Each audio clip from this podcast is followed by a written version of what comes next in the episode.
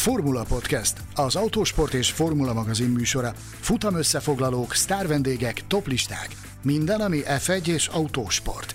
Ha szeretnél hozzájárulni a műsor készítéséhez és fejlődéséhez, látogass el Patreon oldalunkra, amelynek címe www.patreon.com per Formula Podcast. A Formula Podcast virtuális stúdiójában Mészáros Sándor és Gellér Figerkő.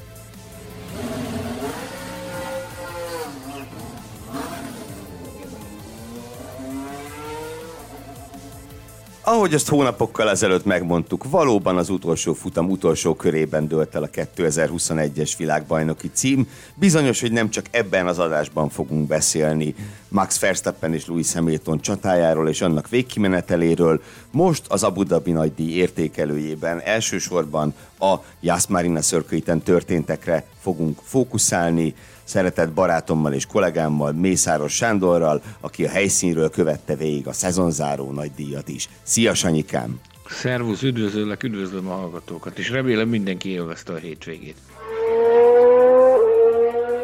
Hát én azt hiszem azért elsősorban a hétvége nagyobb részét a Hamilton szurkolók élvezték, de a végkifejletet követően a Verstappen szurkolók voltak boldogabbak. Milyen volt a hangulat a helyszínen? Kezdjük azzal, ugye jó néhány szezonzárót végigcsináltál már a Budabiban.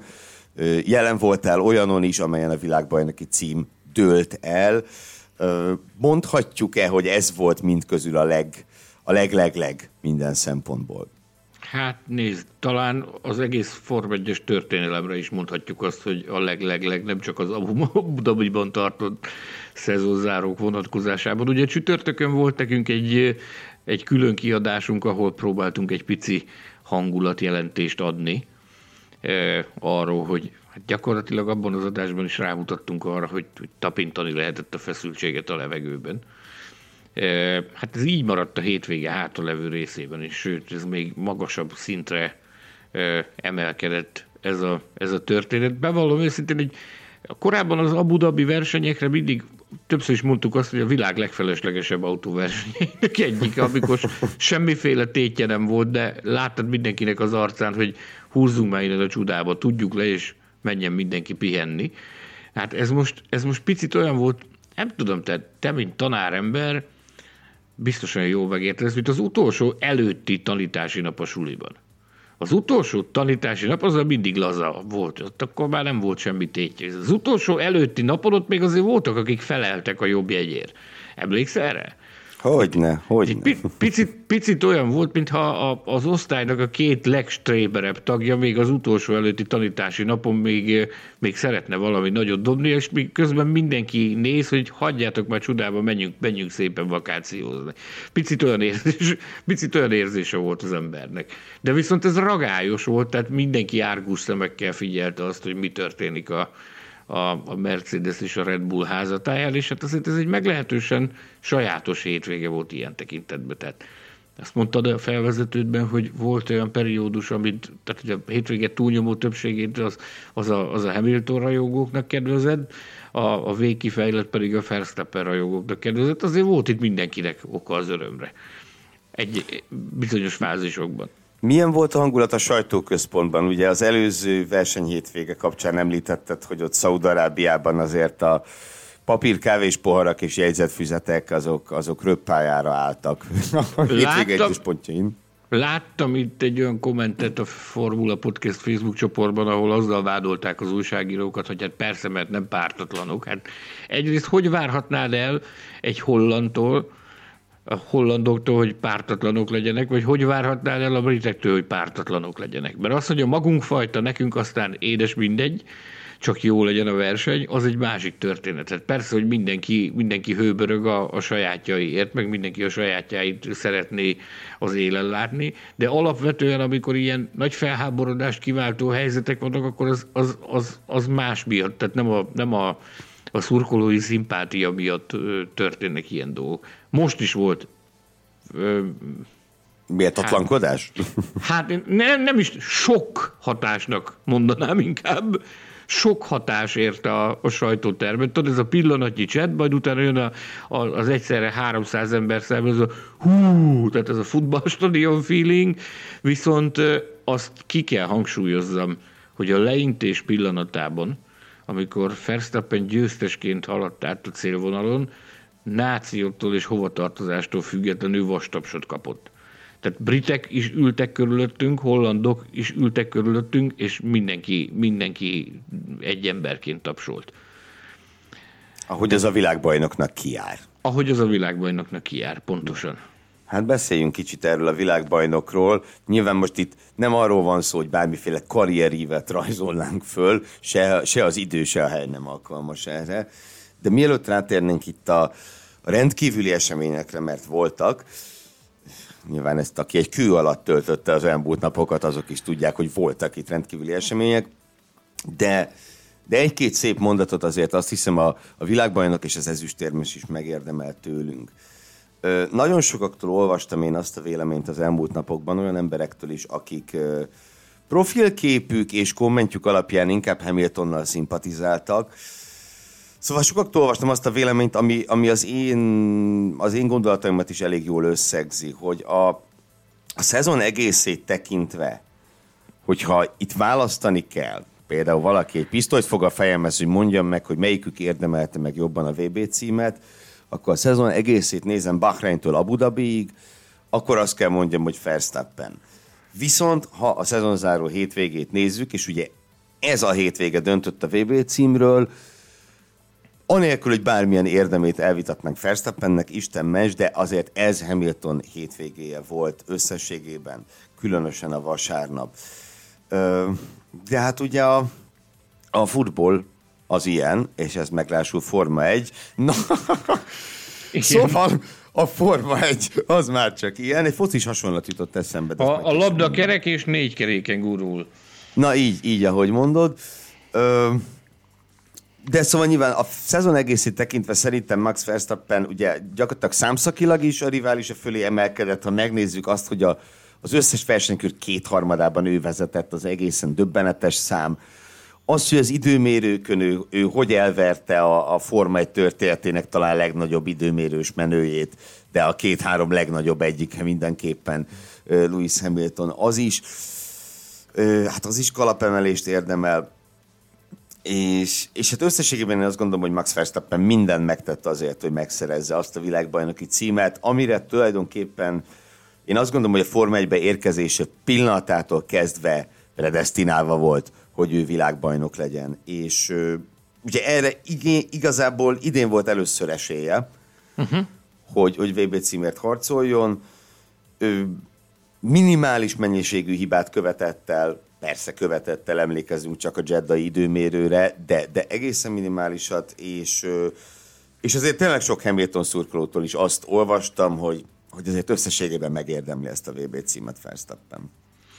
Itt a helyszínen nagyon sok sportszakmai emberrel, korábbi versenyzőkkel, aktívan csapatnál dolgozó szakemberekkel, sajtómunkatársakkal beszélgetve, ezt egyszerűen, egyszerűen mindenki azt mondta, hogy ez mi a fészkes felé nem lehet két világbajnoki címet odaadni?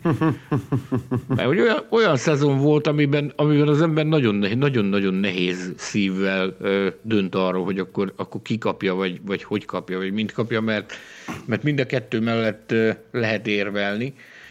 De összességében véve tényleg, hogyha, hogyha mikroszkóp alatt megvizsgálod a két, szezon, két embernek a, a szezonját, akkor, akkor én azt gondolom, hogy, hogy jó helyre került a a világbajnoki titulus. Olyan tekintetben is ö, örvendetesnek tartották ezt a végkifejletet sokan, úgy mondom, hogy ezt a végeredményt, hogy friss levegő érkezett ilyen tekintetben, ami azt mutatja, hogy van remény, a legnagyobb bajnokokat is meg lehet verni, ami, ami reményt ad arra, hogy akkor, akkor hogyha, hogyha kellően igyekszik az ember, meg iparkodik, meg megteremti a feltételeket, akkor nincs olyan dominancia, amit ne lehetne valahol elkezdeni megbontani. Na akkor ezen a ponton tartozom egy vallomással. Rengetegen írtatok nekünk az elmúlt hetekben, hónapokban azzal kapcsolatban, hogy itt a nagy párharcba kinek, kinek szorítunk. Azt hiszem itt akkor a szezonzáró után most már nagyon röviden ezt vázoltam. Egyrészt előre bocsátom, én egyiknek se vagyok szurkolója, van egy 40 feletti spanyol úriember ebben a mezőnyben, akiről ezt tudnám mondani, senki másról nem. De Én ebben a párharcban Verstappennek szorítottam, és pontosan azért, amit mondtál, mert, mert az ember valahogy vágyik arra, hogy a, Hát nem is azt mondom, hogy a nagy ember bukni lássa, de kicsit ez is benne van, de inkább úgy azt mondom a vérfrissítésre, az őrségváltásra, a friss levegőre, ahogy mondod. Mert a dominancia nem, szerintem hosszú távon nem feltétlen tesz jót a sportnak, és én tényleg nagyon-nagyon bíztam abban, hogy, hogy Verstappen végül ezt megnyeri. Hát nem éppen így képzeltem el, és azt is meg kell mondjam, hogy Louis hamilton viszont én azt hiszem, hogy 2007 óta nem sajnáltam ennyire, mint ezen a vasárnapon, meg azóta. Ö, és most úgy érik bennem egy olyan gondolat, hogy hm, lehet, hogy egy, egy de szép lenne egy visszavágás jövőre mindezek után. Ö, és én azt gondolom, hogy így olyan értemben semleges szurkolóként, hogy én tényleg se a, se a Hamilton, se a Verstappen táborban nem tartozom, elképesztően izgalmas volt ez a szezon, és, és már most várom a következő szezont. Mert itt, itt nagyon remélem, hogy az új autók lehetőséget biztosítanak egy óriási revansra majd. Aztán győzön a jobbik. Most akkor nekem is szint kell vallanom, ugye, Nem hogy kell, akkor én, ahogy én ho, hova, hova, hova szimpatizáltam. Én megmondom őszintén, sehová. Nekem mind a kettő mellett nagyon jó érvem volt.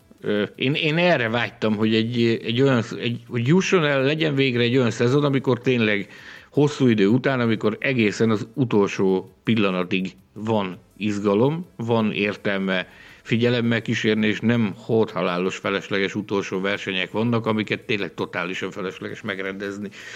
Azt is elmondom, hogy újságíróként dolgozni egy olyan szezonban, amikor történelem íródik, az egy, az egy hatalmas kiváltság. Tehát most itt, de ez viszont akárhonnan nézem, ez mindenféleképpen, ez erre lett ítéltetve, ez a 2021-es év, hogy ez történelem legyen. Ha ugyanis Hamilton behúzza a nyolcadikat, az sem egy akármilyen kiváltság. Azt elmondani, hogy, hogy letudósítottam a, azt a szezont, amikor, amikor Lewis Hamilton behúzta a nyolcadikat. Ugyanakkor, ha Verstappen húzza be, én azt gondolom, hogy, hogy bátran állíthatjuk, vagy jelenthetjük ki azt, hogy a, a, és azt már jó régóta tudjuk, hogy Max Verstappen az a versenyző, aki az elkövetkező időszaknak a, a nagy ágyúja lesz a meghatározó embere. Tehát ott lenni az ő első világbajnoki címénél, ahogy azt ő szépen felépíti, meg végigcsinálja, végig kísérni közelről, testközelből azt a fejlődést, azt a személyiségbeli változást, ami végbe megy ilyenkor egy versenyző. Ez is egy óriási kiváltság. Tehát én úgy éreztem, hogy akár melyikük nyer, azzal, ezzel nem csak én, hanem mindannyian csak nyerünk mert nagy dolgot látunk, egy olyat, amit, amit lehet mesélni évtizedek múlva is, meg csillogó szemmel lehet majd, majd nosztalgiázni rajta, hogy atya úristen, mi volt akkor.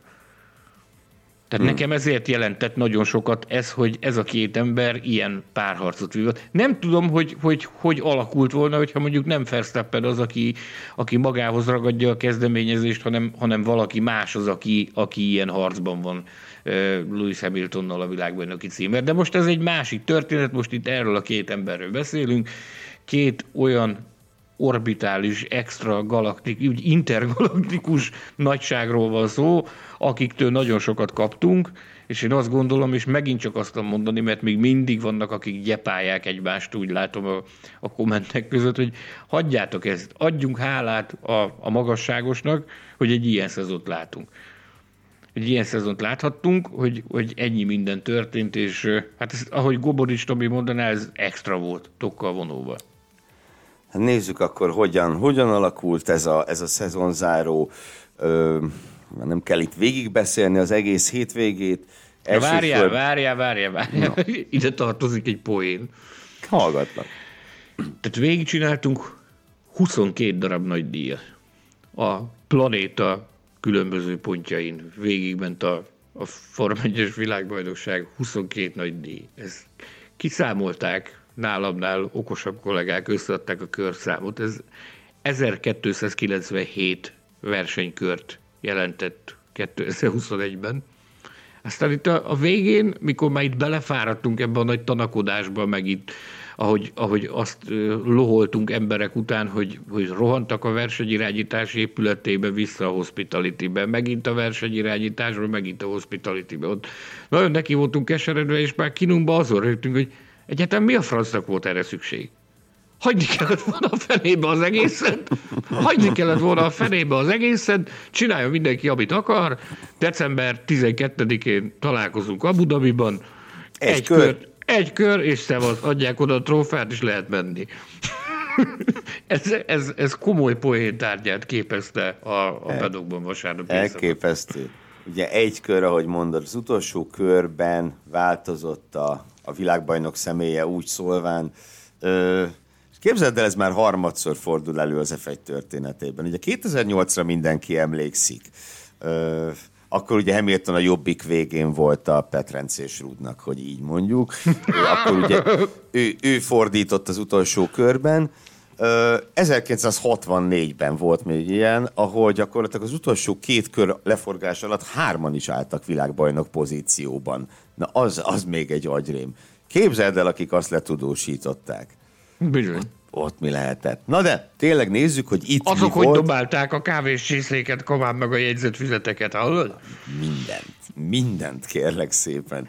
Ö, na, azt hiszem, hogy a, mm, a szenzációs polpozíciós kör mellett nem lehet szó nélkül elmenni, bár ugye, hát sokat nem számított, ezt így a rajt, a rajt pillanatától kezdve semmit nem számított a szenzációs polkör, de mindenképp meg kell arról emlékezni, hogy Verstappen, én még úgy is mernék fogalmazni, hogy számomra legalábbis kicsit váratlanul ö, húzta be a polpozíciót. A Nem csak legalább... számodra. Nem csak számodra, tehát itt a, a, a köridőanalízisek, meg miniszektorok, meg minden egyéb ilyen imádom. kulimázatnak az összepakolgatása, meg elemzése után élő ember nem volt, aki, aki azt merte volna mondani pénteken, de még, a, még az FP3 után is, hogy itt van esély arra, hogy Verstappen polt szerezzen. Ez senki a világban, mindenki szent meggyőződése hogy atya úristen, ezt viszi a Hamilton, ez biztos. Ugye a, a, a, a Verstappen benne van a trutyiban, mert ebből nagyon nehéz, nagyon nehéz lesz polt kiautózni. Ez, és ez, gyakorlatilag ez... megismétlődött az, ami Jeddában egy apró különbséggel, hogy az utolsó kanyart sikerült bevenni. Igen ez az apró, de el nem hanyagolható különbség történt. Ugye Perez húzott ott neki egy szélárnyékot, amiről, amiről sok, sok szó esett. Én, amit utána, ahogy utána néztem, ahogy megnéztem a videókat, meg amit mondtak róla, hogy nem azon múlott. Hozzátett valamennyit nyilván a köridőhöz, de nem annyit, mint amennyivel ő, ő megverte ott Hamiltont. Ö, viszont ugye hát Perez mondhatni már szombaton is megtette a magáét, azt, Tudod, azt hogy majd beszélünk még róla. ezt úgy, foga, ezt úgy fogalmaztuk meg, hogy Perez az, az elvégezte a munkát, amit ide, idehozta, megdolgozott a fizetését. Ez, ez a hétvégén biztos. Figyelj, ez a, ez a, ezért a hétvégén őt már megérte szerződtetni. Na nem, mintha a szezon eddigi részében semmit se csinált volna, de Visszatér, Na, visszatér a, beszélünk még. Igen? A, a kvalikörre, meg erre, a, erre a szélárnyékozásra, ez ugye ez kiderült, elmondták, hogy ez, ezt aznap reggel találták ki, hogy ezzel kell próbálkozni, pontosan annak a hatására, hogy, hogy a pénteki teljesítmény alapján úgy ítélték meg, hogy nem sok szansz van a Mercedes ellen, ezért meg kell próbálni mindent, és ezért volt úgy a konfiguráció, hogy az egyik körben volt szélárnyék, a másikban már nem volt szélárnyék. De, de a két kört is összevetve azért, azért az ég nem szakadt le a szélárnyéktól, de, de az volt az a kör, amiben sikerült megfutni azt a szenzációs időeredményt, ami végül a polt eredményezte. Hát figyelj, ha csak annyit számított, hogy már az első szektortól kezdve ő előnybe volt, és ennek a magabiztosságnak a tudatában nyomhatta tovább a gázt, akkor már megérte az a szélárnyék. De hát ugye, ahogy, ahogy az imént mondtam, ez a Paul Kör legfőjebb hát vasárnap délután 2 óra 3 percig ért bármit, legalábbis magyar idő szerint, hiszen a rajtot azt, azt Verstappennek nagyon, hát ezt elrontotta, ezt nem nagyon lehet szépíteni. Az elmúlt években voltak neki gyenge rajtjai, idén szerintem ez volt a legrosszabb. A, a lehető legrosszabb pillanatban a reakcióidő között az egy tized az, az sok, az egy nagy különbség. Tehát az gyakorlatilag már, már ennyit ér. Utána még a kerék is kipörgött, lehet, hogy nem tudom, lehet, hogy a, a, a lassabb elrugaszkodást próbálta túlkompenzálni, de hát összességében végül is a rajtnál gyakorlatilag Pereznek kellett őt levédenie. Ott is szépen tette a dolgát, hogy, hogy nehogy más is levadásza őt. Száguldás és Cirkusz 2021. Magyarország egyetlen F1-es szezon összefoglalója az Autósport és Formula magazin utazó tudósítójától, Mészáros Sándortól és a lap főszerkesztőitől Betlen Tamástól. Karácsonyi ajándéknak is kiváló. A kötet kapható a formula.hu webshopjában és a könyvesboltokban. Száguldás és Cirkusz 2021. Képzeld el, nem tudom, hogy van-e bármiféle összefüggés, meg azt sem tudom, hogy, hogy mi történt, és egy dolgot tudok, az FIA sajtómunkatársainak az irodájában várakoztunk a, rajtrásra bebocsátást biztosító kis matrica, ilyen kis kiegészítő. Ugye korábban ez, ez úgy, a Covid éra előtt ez úgy nézett ki, hogy a passz érvényes volt a rajtrácsra a permanens passz. Na most ezt azzal fejelték meg, ugye Austin óta lehet újra menni a rajtrácsra az újságíróknak is, hogy most éppen regisztrálni kell rá, hogy azért a létszámot kordában tartsák, bizonyos létszám kap ö, ilyen kis matricát, a permanentek közül sem mindenki. Erre föl kell regisztrálni, és akkor ezt két órával a rajt előtt adják oda. Azt fölragasztott szépen a pasztartódra, és akkor úgy enged be a biztonsági bácsi a, a nyitásnál a, a box utcából. És erre a, erre a jóváhagyott listára vártunk, ott az FIA irodájában, ahol ment a, a televízión a parádé. A versenyzői parádét közvetítették, és nem csak nekem, hanem ott voltunk szerintem, vagy 8-10 embert az irodában, és nem csak nekem volt az a benyomásom, hogy ez, erről beszélgettünk, hogy mérhetetlenül ilyen nyomotnak tűnt Verstappen, mint aki, mint aki nem aludt az előző éjszakán. Ezt hm. erre, több, erre többen is, többen is rávágták, hogy hát persze, hát ilyen barátnő mellett ki a franc az, aki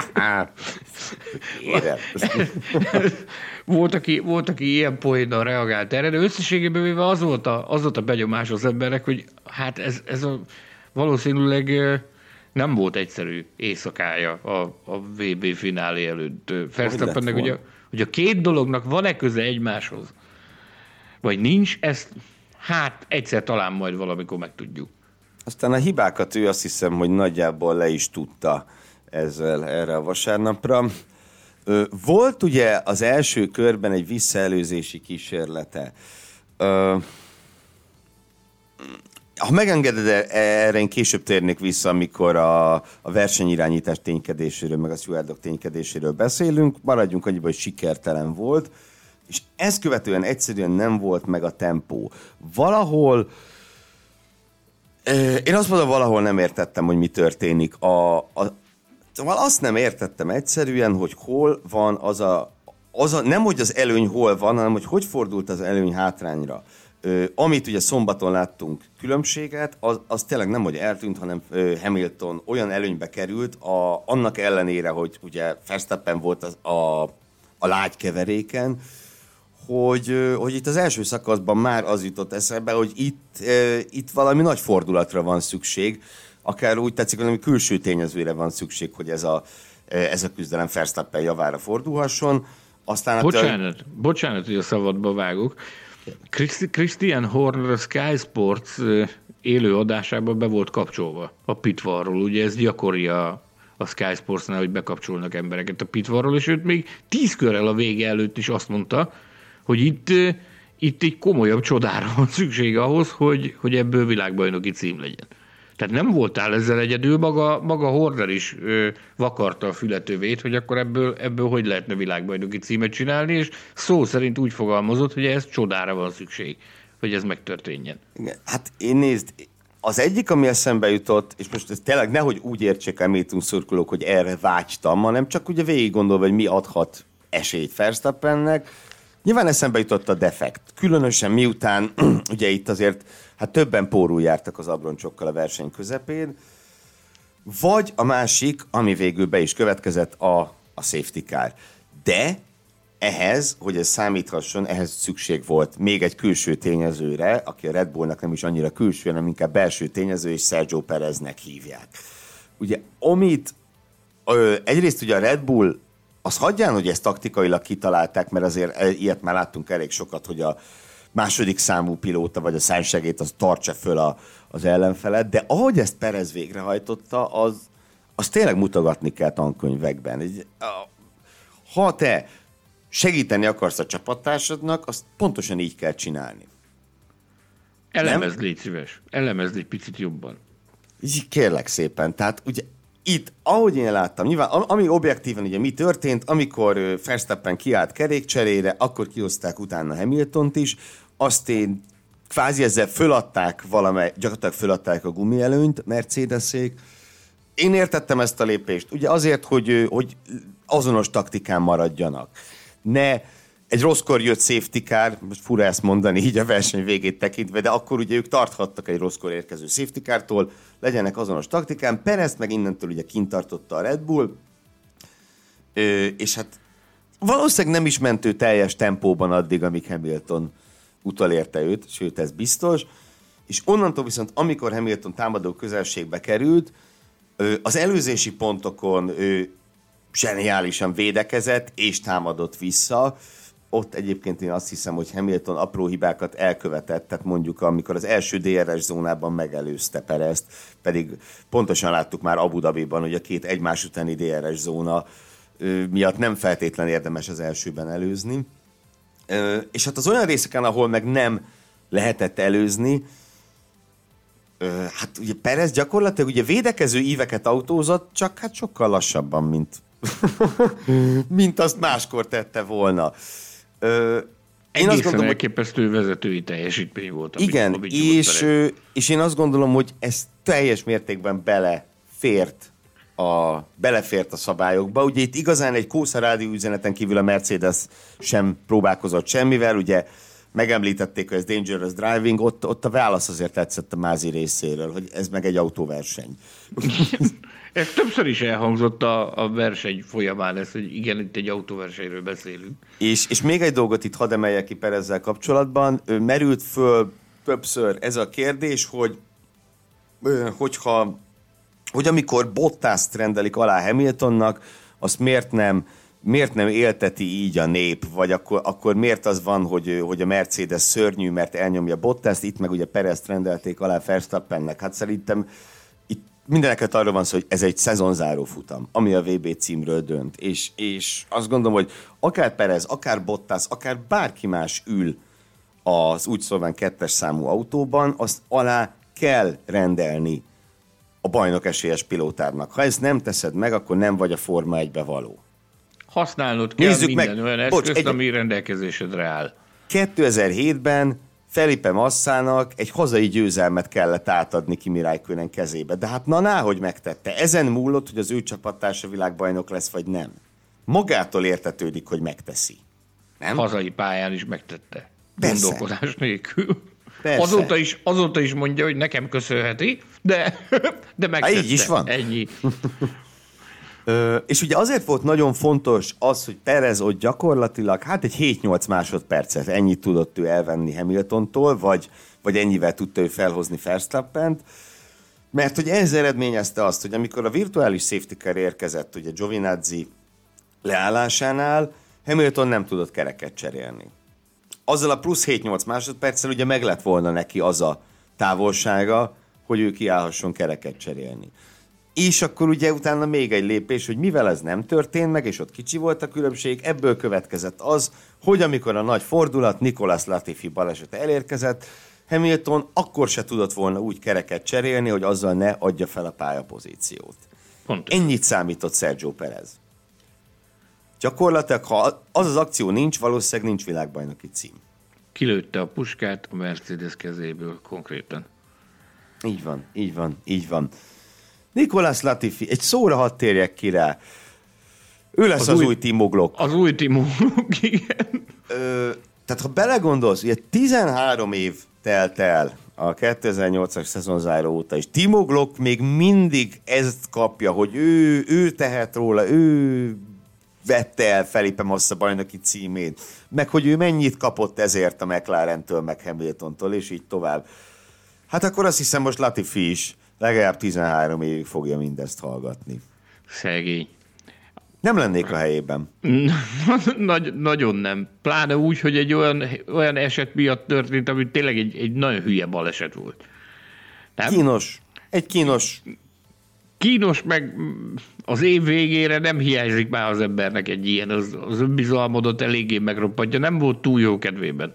Latifi. Pedig ő egy alapvetően abszolút pozitív hozzáállású ember, tehát egy jókedélyű ö, srác, de, de emiatt, ami, ami történt, meg ahogy történt, amiatt még a, ő a, a nagyon nehéz helyzeteket, meg a kellemetlen helyzeteket is nagyon szépen tudja lekezelni ezzel, hogy, hogy adott esetben, ha úgy van, akkor röhög saját magán. De most ez egy olyan szitu volt, amikor, amikor, amikor tényleg nagyon szorított a cipő, meg, nem, meg nagyon kellemetlen kellemetlen incidens volt, ráadásul az év utolsó versenyén, amikor beszippantasz egy ilyet, az úgy azért, azért megroppantja egy picit az embert a téli szünetre. Ugye ilyenkor mindenki azon van, hogy jó, tudjuk le, hozzuk ki belőle, amit ki lehet, és akkor menjünk pihenni. Az úgy, úgy azt szokták mondani, a szezon záró azért egy kicsit, egy kicsit lélektanilag felkészít a hosszú szünetre. Hát ilyen, ilyen balesettel, mint ami a Latifinek történt, az nem szokott túlságosan jót tenni az ember lelki világának, hogyha autóversenyző, hogyha így zárod a szezonodat. Kivált kép akkor, hogyha annak ilyen hatása van. Szerencsétlen az ég egyet a világon mindenki ezzel terrorizálta, hogy ugye tudod, hogy te döntötted el a, a, a világbajnoki cím sorsát. Tehát egészen elképesztő poénok mentek, Például az, hogy jó, akkor megfogalmazódott ez, nyilván hangsúlyozom, ez nem pusmorgás, nem plegyka, hanem poé szintjén, abban a, abban a másodpercben, amikor ez megtörtént, ránéztem a mellettem ülő spanyol kollégára, és azt mondta, hogy oké, okay, Latifi, Alfa Tauri 2023. a, a, az egyik német kollega az azzal jött, hogy hát akkor a Latifi az megtette, amit meg kell, akkor innentől fogva élethosszig tartó beutalója van a Schlossberg Hotelba, Grazba, ami ugye a Helmut Márkó tulajdona. Helmut, Helmut Márkó is kijelentette, hogy Latifi sokat hozzátett ehhez a, ehhez a történethez. Én egy, az én kedvencem egy ilyen képregény volt, hogy jönnek az ufók a földre, és szembe jön egy űrhajó, benne ül Latifi és Michael Mázi, és oda rádióznak, hogy ha mercedes követnek minket, akkor állítsátok meg. Na, de ez komolyra fordítva, szóval egyébként szerintem ez, ez tényleg óriási lelki teher lehet neki, mert ez banális, nyilvánvaló, hogy tehát banális is kijelenteni ezt, hogy ő nem akarta ezt. Hát hogy a fenébe akarta volna, de ugye tény is való, hogy ő ezzel ö, akaratán meg mindenén kívül, de tevőlegesen beleszólt a világbajnoki cím eldőlésébe. És hát azt hiszem ez az, amit senki nem akar. Ez az, amit ugye Landon Norris például már rajt előtt elmondott, hogy ő, hogy ő a rajtnál nem lesz agresszív, mert nem akarja ő eldönteni ezt a VB címet. Szitták elég sokan. Nagyon cuki pofa volt. Azt mondta, De valahol hogy, értettem. azt mondta, hogy hát, azt, azt mondta, hogy a világon senkinek nincs jobb jegye a világbajnoki csatára, mint neki. Tehát, hogy ő láthatja a, leg, a legközelebbről, azt a belefolyni nem akar, de amilyen közelről csak lehet, onnan olyan közelről szereti figyelembe kísérni az eseményeket, és mondta, hogy senki nincs a földön, aki, aki nála közelebb lenne ez. No, Ami szóval megtö- megtörtént a Latifi baleset. Ö, és ugye ezt követően ö, tulajdonképpen azt kell mondjuk, hogy a Mercedes került egy rettenetes döntéshelyzetbe. Ugye itt fordult meg minden, mert innentől a stratégiailag mindenképp a Red Bullnak volt könnyebb helyzete, az ellenkezőjét kell csinálni, amit a Mercedes. Nem? Nagyjából ez, ez volt ugye az egyetlen esélyük innentől. Ö, és ugye a Mercedes került egy olyan helyzetbe, amit pillanatok alatt kellett eldönteni, hogy föladják a pályapozíciót a gumi előnyért, vagy megtartják a pályapozíciót úgy, hogy minden bizony a gumi hátrányba kerülnek. Ö, ők ugye azzal számoltak, hogy, hogy ez nem fog safety car mögül újraindulni. Igen. Tehát, hogy nem lesz gördülő rajt. És ö, én valahol azt gondolom, hogy ez egy óriási hiba volt. Ez egy óriási hiba volt, mert láthattuk idén már, hogy verseny nem fog safety car mögött véget érni. Ugye el is hangzott ez később a, a, a futam után, ugye, hogy, hogy ez egy szándék a versenyirányítás részéről, amivel a csapatok is egyetértettek. Nyilván nem ott abban a pillanatban, hanem korábban. hogy szándék ne. a, a verseny irányítás részéről, ugyanakkor pedig elvárásként van megfogalmazva a kereskedelmi jogok tulajdonosától, tehát a, a FOM és a, és a Formula 1, ez, ez elvárja, hogy, hogy műsort akarunk adni a világnak. Ez egy autóverseny, tehát ez azt jelenti, hogy tessék autóversenyezni, nem pedig biztonsági autó mögött körözgetni, pláne nem úgy lezárni egy versenyt, pláne nem úgy lezárni egy ilyen, ilyen szintű világbajnoki küzdelmet, mint ami, mint ami 2021-ben zajlott. És tudod, ha megnézzük, tehát lesz még ennek több, több szál, azt most pár percet erről fogunk beszélgetni. Megnézzük, ugye rengetegen, tényleg borzalmasan sokan, Hamilton, Verstappen szurkolók, semleges szurkolók, mindenki írta, hogy hogy azért igazságtalan ez így, méltatlan ez így, ahogy ez történt már Hamiltonnal szemben. És igen az, de a sport, és itt legyen szó bármilyen sportról gyakorlatilag, hát nem mindig igazságos, mert olyan, mint az élet, ugye, az sem mindig igazságos. És és sajnos ez benne van. Főleg egy ilyen pályán, ahol közel vannak a falak, tudva levő volt, hogy borzalmas állapotban vannak a gumik, ugye volt több defekt, lassú defekt, egyszerűen számolni kell azzal, hogy lesz egy baleset egyszer csak, és jönni fog a safety car.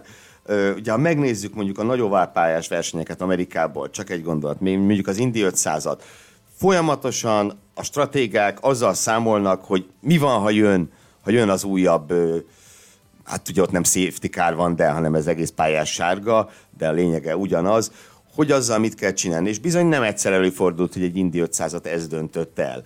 Azt az Indy 500-at, aminek a presztízse Amerikában hát nem sokkal kisebb, mint egy Formula 1-es világbajnoki címé, ha kisebb egyáltalán. És például ugye Alexander Rossi pár éve egy ilyen, úgy, úgy szólván biztonsági autós fázis miatt ö, tudott győzni, mert a stratégiája reagált rá. Ez Itt, benne van a pakliban sajnos. Vagy nem sajnos.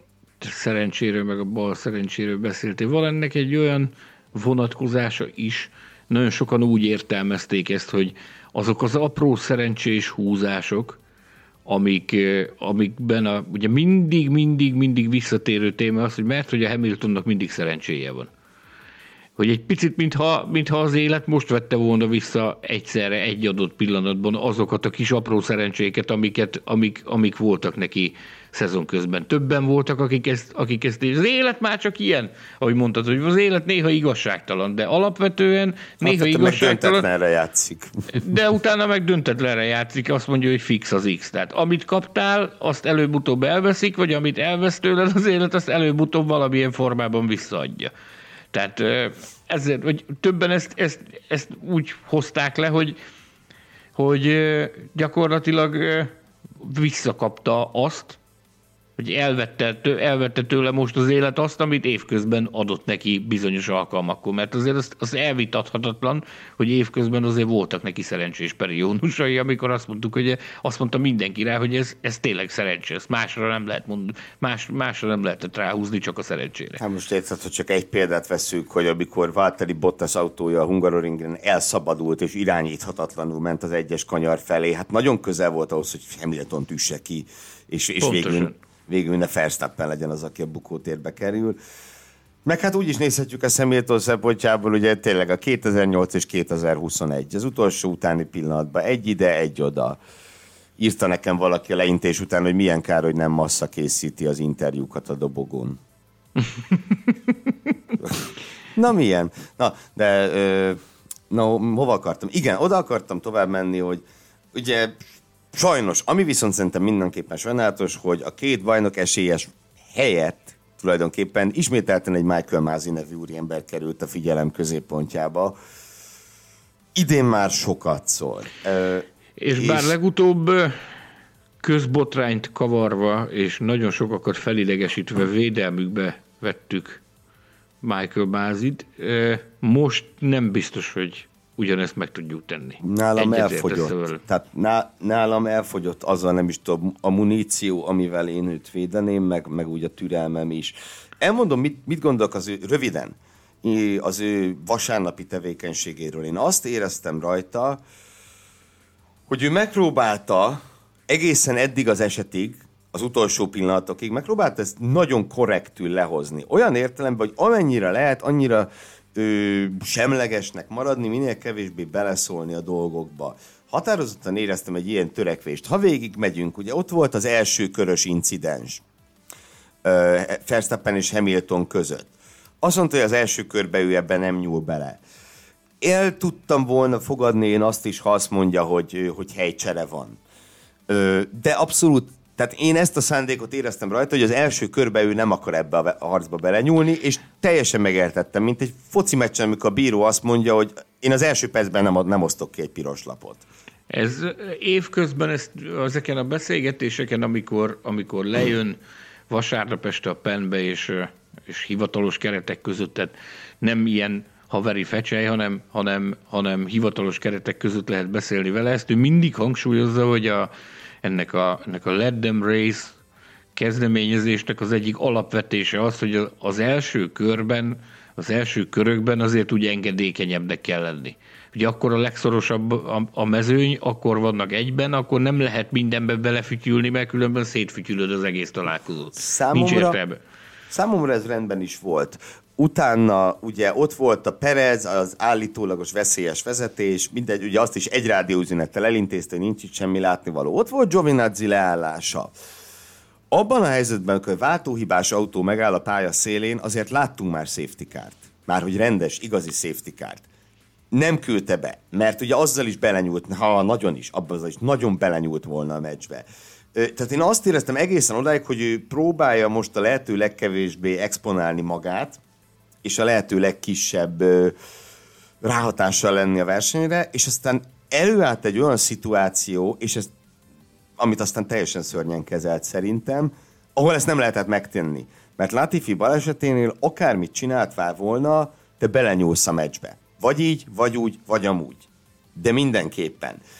Ö, és én azt, amikor eljött az a pillanat, hogy jött az, az üzenet, hogy nem engedik el a lekörözött autókat, én őszintén szólva, de ez az én saját narratívám, lehet, hogy nincs igazam, én ezt a szándékot éreztem benne.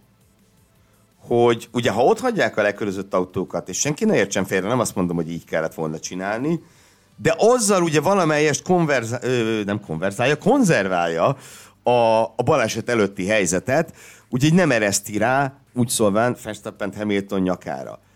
Igen, ám csak ez ugye nem nagyon felelt volna meg a szabályoknak. És ugye ez az, amit azonnal fölismertek a Red Bullnál, és, és nyilván azt tették, amit ilyenkor tenni kell, hogy beleüvöltöttek a mikrofonba, hogy ez így nem jó. És, és nyilván itt Mázi innentől, bocs, egy záró gondot, ehhez megint hülyét csinált magából, mert fél percen belül mondott két félét. És nem először idén. Emlékszel rá, hányszor méltattuk itt a műsorban Jonathan, Jonathan Whitley-t, aki a Red Bull sportigazgatója, és én mindig minden Már a családom alkalomban... is tudja a nevét, a verseny közben ódákat zengtem róla neki.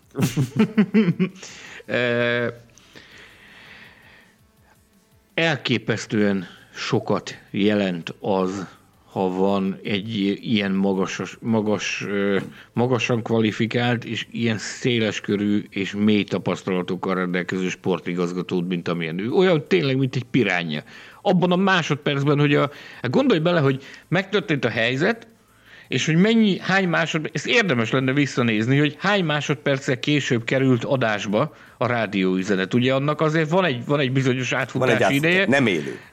Nem, nem élő, hanem az egy, az egy, az egy ilyen késleltetett élő, ami, ami bekerül. De, de az egész néhány szempillantás volt, amikor már ott volt a bejátszott üzenet.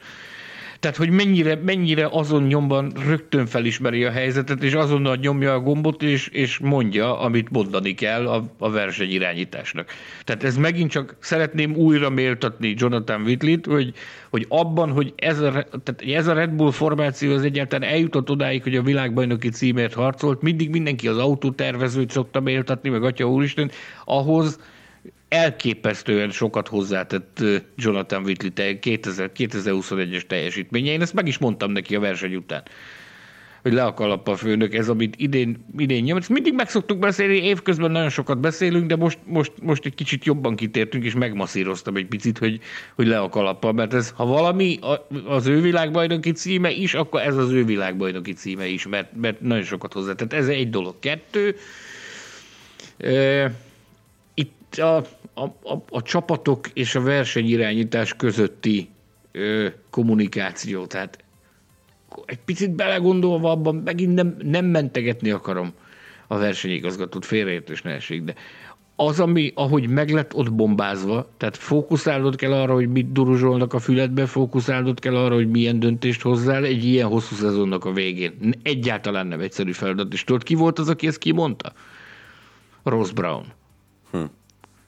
A verseny után. Kimondta, uh-huh. hogy ez, ez egész egyszerűen, ez, ez tűrhetetlen az, hogy, hogy ilyen szintre jutottunk, hogy az rendben van, hogy a sportigazgató beszélget a, a, a, a versenyigazgatóval, de az, hogy a csapatfőnökük is, Wolf is nyomogatja a gombot, a Horner is nyomogatja a gombot. Tehát a, egyszerűen olyan szinten van teher alatt a versenyigazgató, hogy azt amikor a másodperc tört része alatt kell döntéseket hozni, azt nem lehet egy emberi személyre, egy emberi teremtményre rábízni.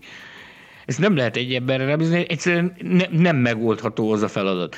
És erre tett egy, egy, egy utalást Ross Brown, hogy ezt gyakorlatilag fel kell számolni, ezt az intézményt, hogy a csapatfőnökök is tudjanak beszélni a versenyigazgatóhoz, tehát felismerték végre valahára, hogy, hogy, hogy kell valamilyen szinten ezt kontrollálni, mert különben, különben ez, ez, ennek soha nem lesz vége. Ennek soha, ha más nem csinálsz, gondolod, csak tedd föl ö, magadban. Ha te vagy a, a másik csapatnál, ha van egy helyzet, amikor tudod, hogy neked egyébként sincs semmiféle lehetőséged, vagy mozgás, de csak azért nyomod a gombot, meg nyomod a hülyeséget, hogy, hogy, hogy megoszd a figyelmét a versenyigazgatónak, hogy hát ha zavarosban lehet halászni, hogy hát ha ezzel elérsz valamit. De egyébként ezt már annyival ki lehetne védeni, hogyha a versenyigazgató mellett ülne egy asszisztens, akinek a fülébe befutnak ezek az üzenetek, és ő megszűri, mert lehet, hogy érted, hogy a tíz hívásból egynek van relevanciája. A többinek meg nincs.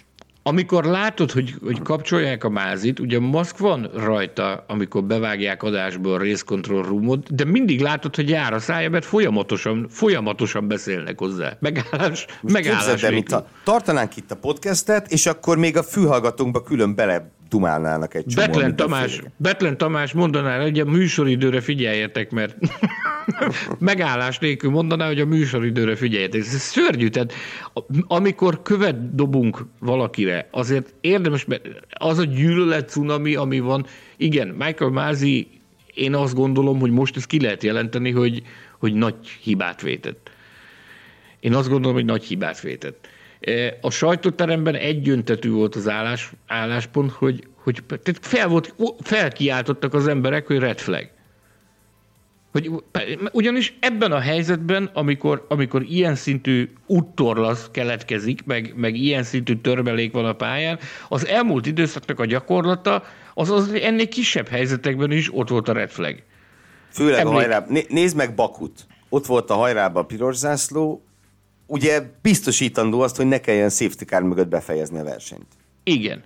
Jó, ott a Igen. defektek is közrejátszottak, de, de hát nyilván ott is, hogyha nincs piros zászló, akkor, akkor nem, nem versenytempóban ér be a, ér be a mezőny egyöntetű volt mindenkinek az álláspontja, hogy akkor itt safety kell, bocsánat, hogy piros zászló kell, tehát közfelkiáltás, hogy hol a, hol a piros zászló, néz, néztek egymásra a tudósítók, hogy te atya, mi történik? Hát egyértelmű, hogy itt, itt, itt piros zászlónak kell jönnie, de nem jött.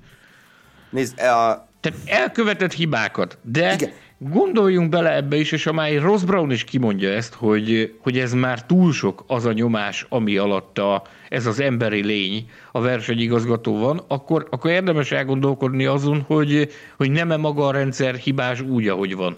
És én erre, erre tettem egy utalást az előző adásban, hogy, hogy, hogy, hogy az egész intézményt kellene megvizsgálni, hogy hogy lehetne ezt úgy csinálni, hogy az jó legyen.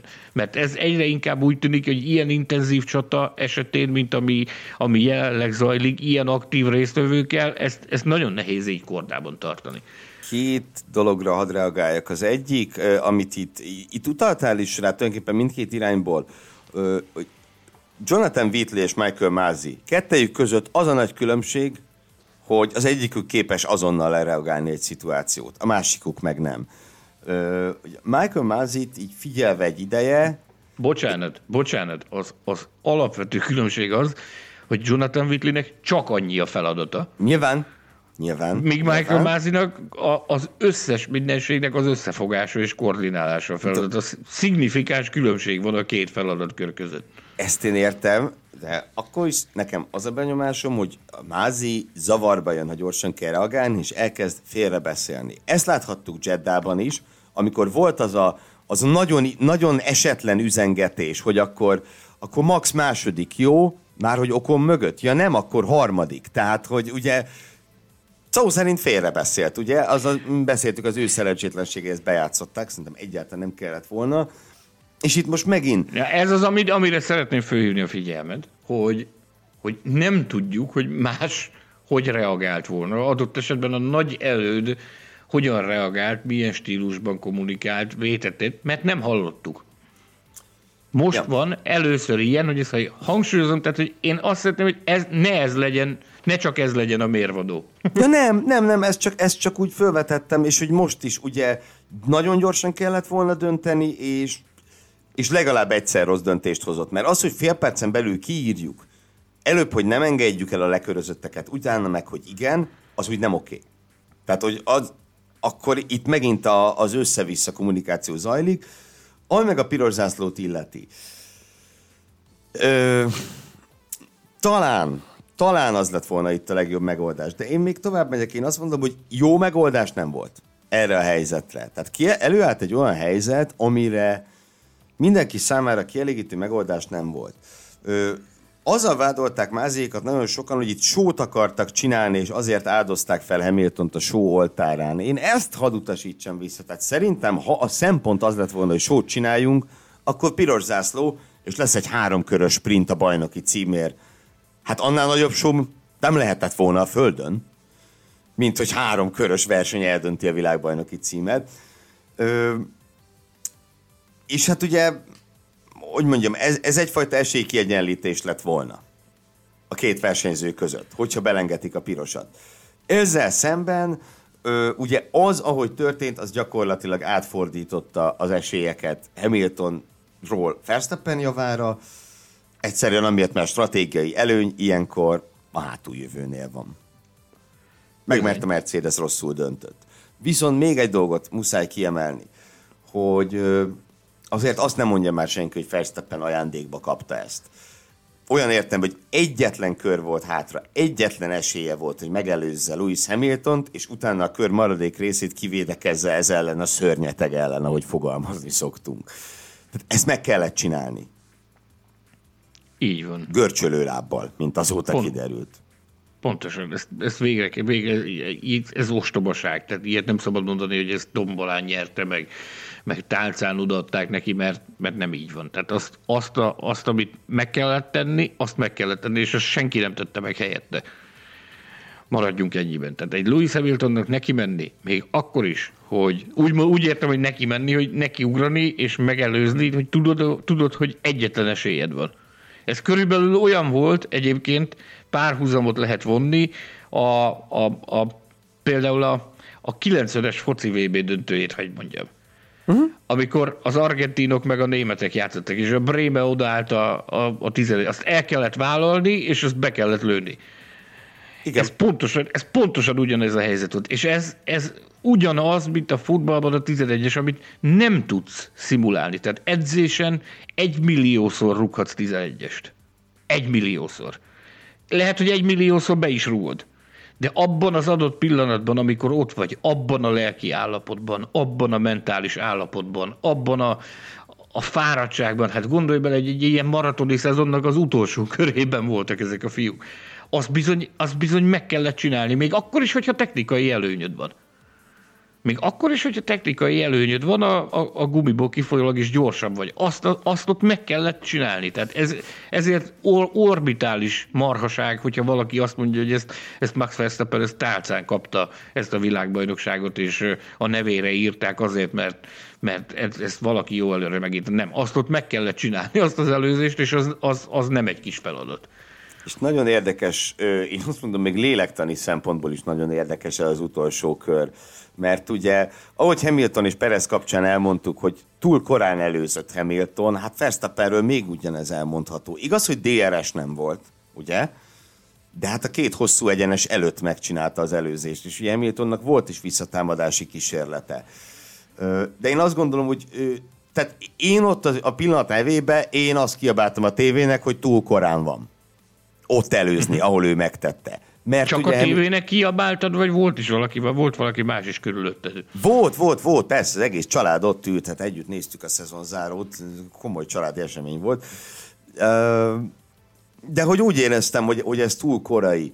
Másfelől viszont, és ezért mondom, hogy, hogy lélektanilag nagyon érdekes, ugye valószínűleg itt az történt. Verstappen megkérdezhetnénk, csak nem vagyok benne biztos, hogy emlékszik, hogy mi történt egészen pontosan. Ugye az adrenalinnak van ilyen hatása. No, Szóval, hogy ott volt egy lehetőség, és valószínűleg ezt nem akarta elengedni. Mondván, hogy később optimálisabb lenne előzni, mert az a később, ugye az még kettő darab kanyart lehet, ahol előzni tudsz, ha ott nem csinálod meg, akkor elment a világbajnokság. Beugrott, aztán úgy volt vele, hogy majd valahogy kivédekezi. Sikerült is. Nem ütköztek össze az utolsó körben, tehát még esetleg azzal lehetett volna fokozni itt az eddigi eddigieket, mert ugye ott az egyik féktáv előtt nagyon-nagyon közel voltak egymáshoz, de ez most elmaradt. És hát végigcsinálta. Ö, tudom, elképesztő, tehát ez, ez már tényleg az a forgatókönyv volt, hogyha ezt filmbe látom, akkor azt mondom, hogy ez paromság. Tehát a forgatókönyvíró kicsit vegyen vissza, mert ilyen nincs. Uh-huh. 6300 kilométer után az utolsó körbe eldől a világbajnoki cím. Lenyűgöző. Lenyűgöző. Bármi, bárhogy is, akár vizsgáljuk a különböző szenáriókat, hogy mi lehetett volna, hogy lehetett volna, összességében az a benyomása az embernek, hogy, és ebben, ebben sokkal, sok kollégával egyetértettük, hogy egy, egy ilyen őrült szezonnak, mint amilyen ez a szezon volt, egy ilyen őrült befejezés dugált. Egy ilyen se eleje, se vége, történet, ez kiárt így, a, hogy a, a, azért, hogy ez, ha semmi más nem, ez garantálja azt, hogy 2021-ről még, még 2121-ben is beszélgetni fognak az emberek. Abban biztos lehet. Ö, biztos vagyok. Még egy, még egy dolgot hadd hozzak ide, aztán szerintem lassan tovább lendülhetünk az adás ezen részén. Azt mondtam én, kiraktam itt az adás felvétel előtt egy szavazást a csoportban, nem sokkal azért, hogy elkezdtük a felvételt, hogy ki szerint mi lett volna a legkorrektebb, a legigazságosabb lépés. Nézzük, mi lenne, hogyha Michael Mázi helyén a Formula Podcast hallgatói ülnek. Ö, és na, na, nagyon-nagyon vezetett a piros zászló. Valahol értem, hogy miért. Valahol értem, hogy miért. Ugye a piros zászló tulajdonképpen azt mit tett volna, ugye abban az esetben Hamiltonnak a, a másodpercbéli előnye vész el, Verstappennek meg a stratégiai előnye, kvázi lenulláznak mindent.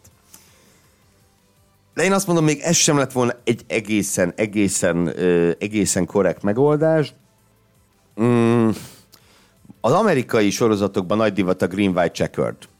Ugye az, hogy az újraindítás után két kör van még, fixen, akkor is, ha ez túllóg a versenytávon. És igen, tudom, hogy ezt így egy az egyben nem lehet bevezetni, már csak az üzemanyag elhasználás miatt sem, de e, az szerintem egy nagyon jó irány. Tehát ugye ott, hogyha, hogyha pészkár van, vagy egész pályás sárga van, akkor utána még két kört megtesz a mezőn.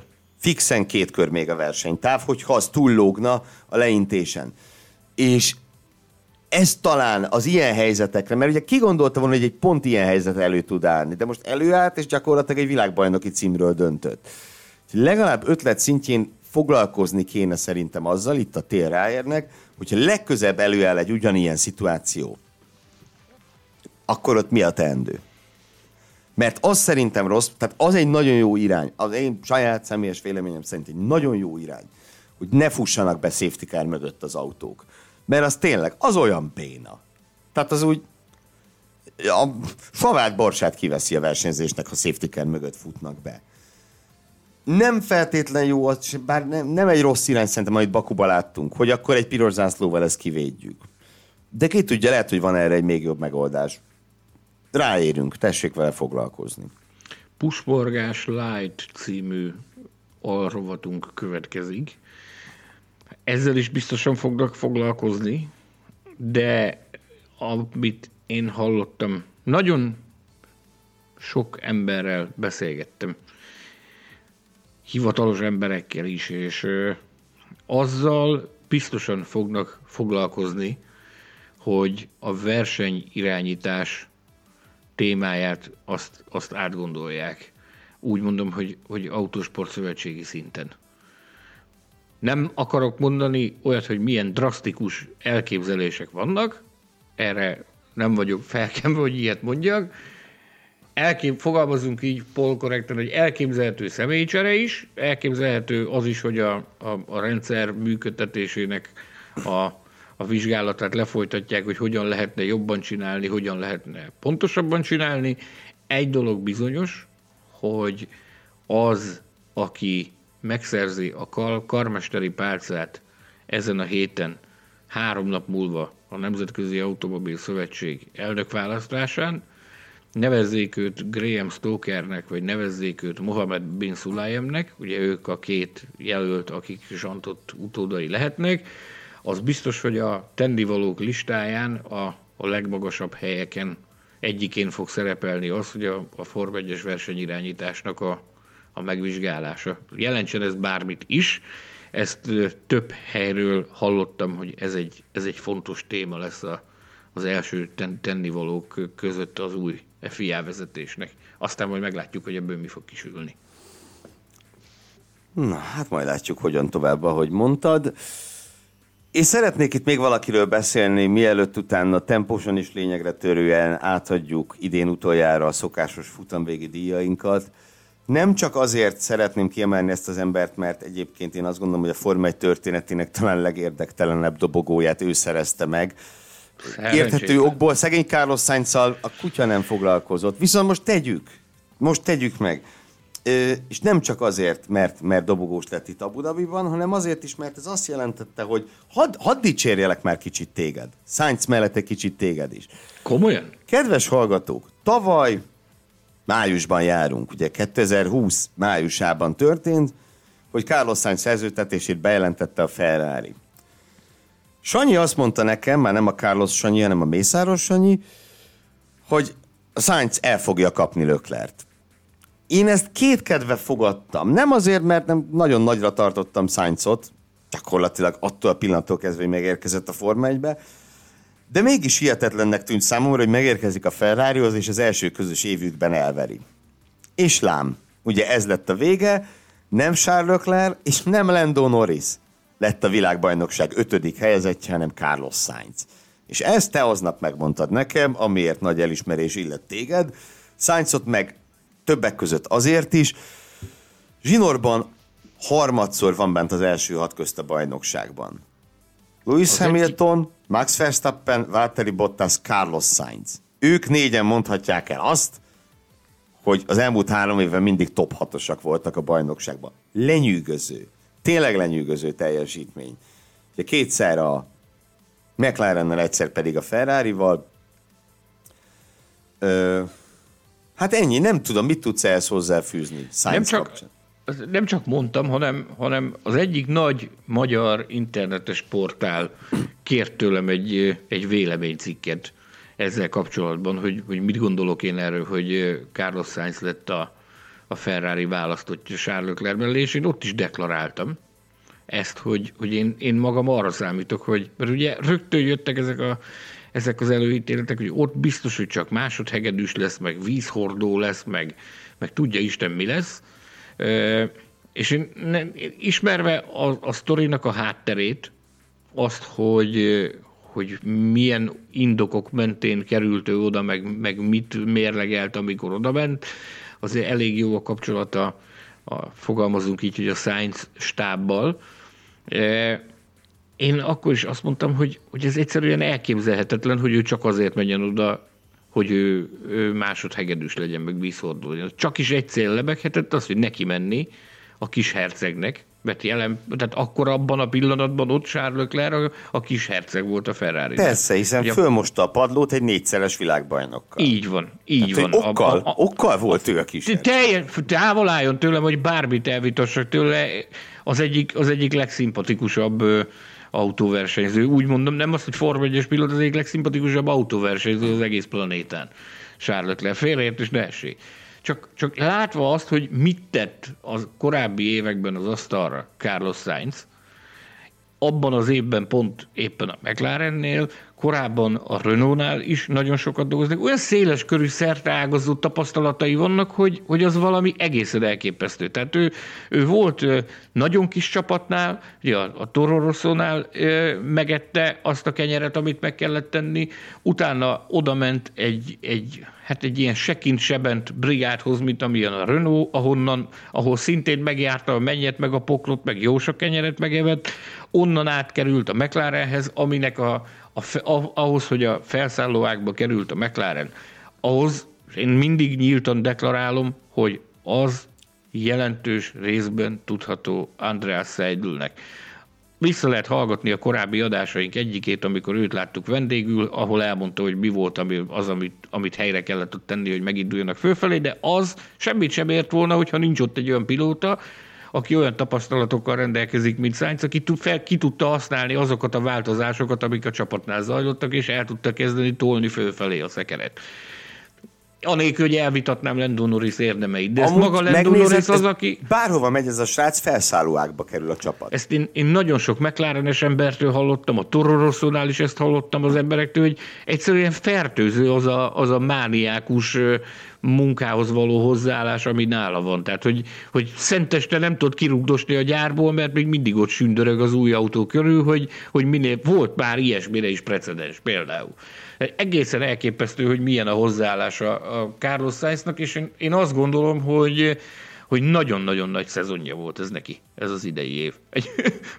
a verseny után már itt a nagy pakolászás, csomagolás, meg búcsúzkodás közben összefutottam vele, meg a, a faterral, és egy picit beszélgettünk erről, hogy akkor itt, hogy is volt, hogy mennyire jelentéktelen volt ez. Tehát nem, nem, volt, nem, nem a jelentőség volt kis, hanem a figyelem, amit kapott ez a harmadik hely. Tehát annyira mindenki Verstappennel és Hamiltonnal volt elfoglalva, az egész hétvége annyira körülöttünk épült fel, hogy azt mondta nekem a Károsz, hogy egy ment fölfelé a dobogóra, szinte azt érezte, hogy azok, akik, akik ott a, a, a fölfelé vezető, a pódiumhoz vezető úton, akiket találkozott, hogy azok még így meglepődtek. Ja, te is itt vagy? Ha tényleg itt Jaj. a Verstappen, itt elmérje, ja, meg te is itt vagy. Azt, hogy, hogy szinte ezt érezte. Hogy milyen balszerencséi vannak neki. Ugye annak idején az első dobogóját is úgy szerezte, hogy föl se állhatott rá. Tehát egészen elképesztő, viszont minden dicséretet megérdemel, és én nagy örömmel látom azt, hogy bár az év első felében hangsúlyozom, ezt pusztán privát megérzés, látva azt, hogy, hogy, hogy mit, amennyire betekintést nyerhetünk újságíróként annál, hogy mi zajlik. Ugye az ember, nekem a mániám ezt, hogy szeretek olvasgatni a jelekből. Nagyon sokszor be is jönnek dolgok, nagyon sokszor nem. De az év elején egy picit úgy éreztem, hogy az azért egy, egy nagyon komoly kompetitív előny a, a Lökler kezében az, hogy, hogy megvolt az a, az, a, az a töretlen és megkérdőjelezhetetlen bizalom, aminek meg kell lennie a pilóta és a csapatfőnök között. Azt láttad, hogy a Binotto mindig máshogy szólt a, a Löklerhez, mint az új fiúhoz, aki most lépett be az ajtón. Most már viszont azt látod, hogy, hogy, hogy, hogy ugyanaz a, ugyanaz a bizalom megvan a másik irányba is. Jó, jó, jó rájuk nézni, ahogy ők, meg az is jó, hogy ők ketten jó megvannak egymással. Még egyelőre nem szorongatják egymásnak a torkát, majd fogják, abban a pillanatban, hogyha kiderülne mondjuk, hogy a jövő évi Ferrari az egy versenyképes autó, amivel világbajnoki címért lehet arcolni, abban a pillanatban el fogják majd kezdeni szorongatni egymásnak a nyakát. Úgy kollektívan mindenki mindenkiért. Nem mindegy, hogy mennyire, tudod. Tehát va- Sainz a Löklerét, Lökler a Sainzét, Lökler a Binottoét, Binotto a Sainzét, mindenki mindenkiét. De van majd, egészséges, majd meg... meg van toxikus rivalizálás, és Így szerintem van. itt számíthat azért a jellem, tehát hogy nem muszáj szerintem, hogy csapaton belül olyan mélységbe jussanak a dolgok, mint hát mint mondjuk Fettel és Webber között. Tehát nyilván elszabadulnak dolgok, de láthattuk, ö, láthattunk azért ellenpéldát erre.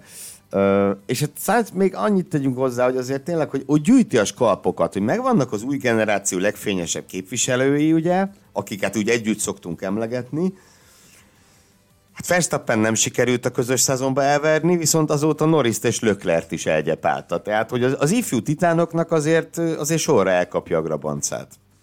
Úgyhogy ő maga is egy ifjú titán. Ő maga is, ő maga is, persze. Csak hogy mondjam, van ez a, van ez a szent háromság, vagy négyes fogat, amit együtt szokás emlegetni, Verstappen, Russell, Leclerc, Norris, de hát közben Sainznak is ott a helye, mert tényleg itt a, eddig a négyből három volt a csapattárs, és ebből kettőt elvert. Az ő helyzete is nagyon jól megmutatja egyébként azt, hogy milyen borzalmasan nehéz a helyzete annak, aki egy nagy nevű pilóta gyermekeként tör babérokra. Tehát, hogy ő szerintem... Na mindegy.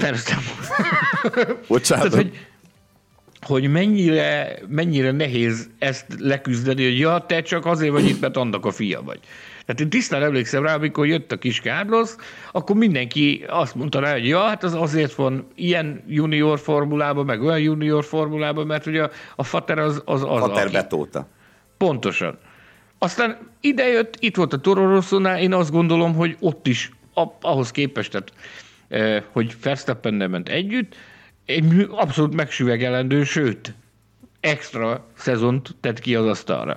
Aztán utána akárhová ment, mindenütt letette a névjegyét, és, és valahogy mégsem akarják az emberek őt a legfényesebb ö, csillagok közé berakni, vagy hogy ott emlegetni abszolút abban az arany generációban, ami most itt bontakozik ki a Forma 1 pedig ő oszlopos tagjának kell, hogy legyen ennek az arany generációnak, mert ha nem így lesz, akkor egyszerűen nincs igazság, mert annyi mindent tett az asztalra már eddig is ez a gyerek, hogy megérdemli azt, hogy sikeres legyen. Én azt hiszem idén nagyon sokat tett azért, hogy ebben a népsorban emlegessék őt is.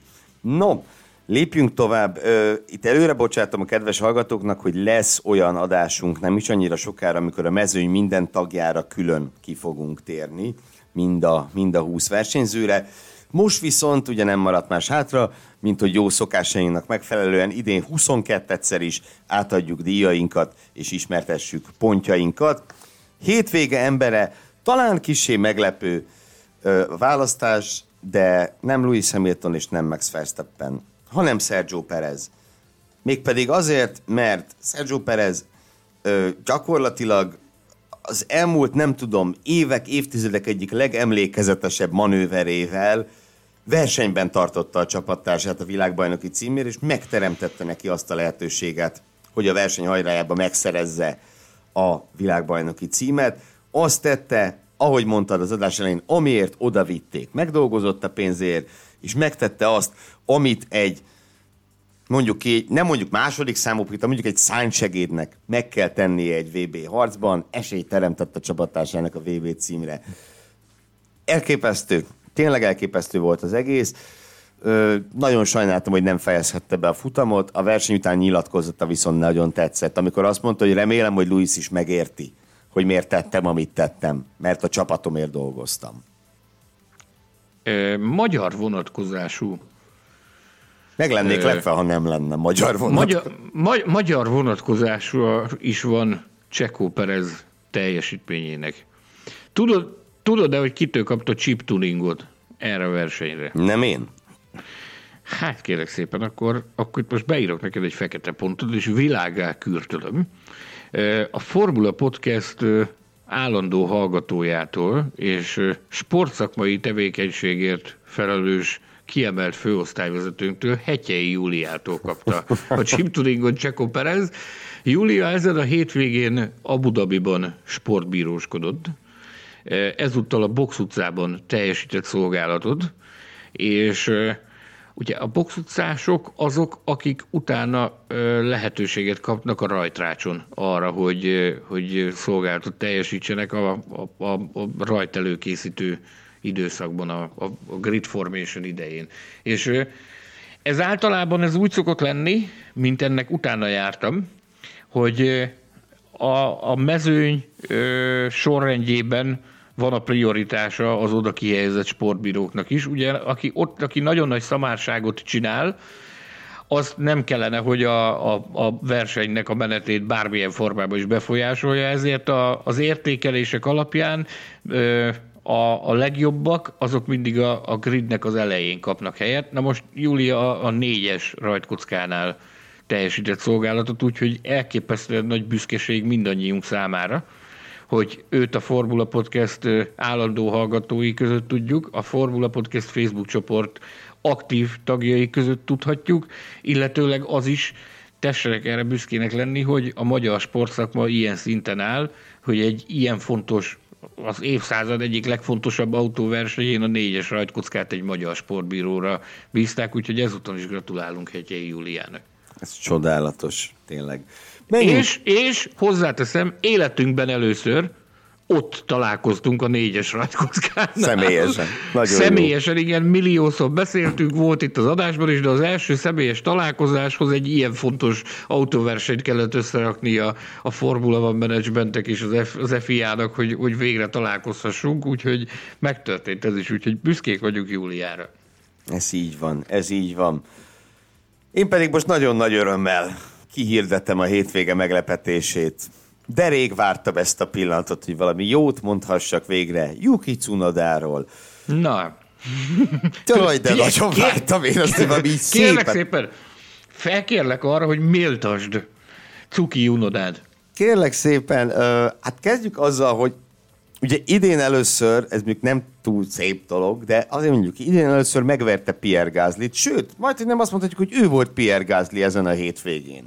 Tehát a, úgy értem, ugye, aki az Alfa Taurit odapakolja a rajtrács elejére, ugye a harmadik rajtsorba egészen pontosan, és aki közvetlenül az élmezők mögött célba is viszi azt az Alfa Taurit. Az meg, hogy Valtteri Bottaszt kétszer lenyomta, egyszer az első, egyszer az utolsó körben, a Mercedes-től búcsúzó, meg tehát a konstruktúri világbajnok autóba ülő Valtteri Bottaszt, hát az óriási. Ö, tényleg egy, egy, egy rossz szava nem lehetett senkinek Cunodára ezen a hétvégén, és ami, amit én nagyon alá akarok húzni, hogy ahogy azt Latifi kapcsán mondtad, hogy kicsit a, a jövő évi felkészülés meghatározza az utolsó verseny, és ahogy Ö, ahogy Latifinek az önbizalmát, hát valószínűleg kicsit átrendezte most mindaz, ami történt, Cunoda, akinek azért voltak, tudjuk, hogy voltak önbizalmi, illetve mentális jellegű nehézségei, egy, egy óriási lökést kaphatott most a, a téli felkészülésre. És én őszintén bízom benne, hogy jövőre majd egy a mostani Cunodára sokkal jobban hasonlító fickót fogunk látni a 22-es számú autóban, és nem a, nem a szezon nagy részében látott fickót. Amúgy a óriási, ezt vala, nem, sajnos nem én vettem észre, valaki fölhívta rá figyelmem, ugye, hogy hogy nézett ki a végeredmény? 33-as, 44-es, 55-ös, és utána a 22-es. Mit jelent ez? Tulajdonképpen Cunodának nyernie kellett volna, hiszen úgy jött volna ki szép, hogy 22-es, 33 Na mindegy. De tényleg óriási volt. És egyébként egy jó szót Pierre Gasly is megérdemel, aki az elrontott időmérő után ugye közvetlen Cunoda mögé hozta be az autót. Tehát az Alfa Tauri 22 ponttal zárta a zárót. Az úgy rendben Megsü- van. Megsüvegelendő teljesítmény. Annak fényében, hogy nem számítottak már ők ekkora pontszüretre, így a, a, a szezon utolsó versenyére.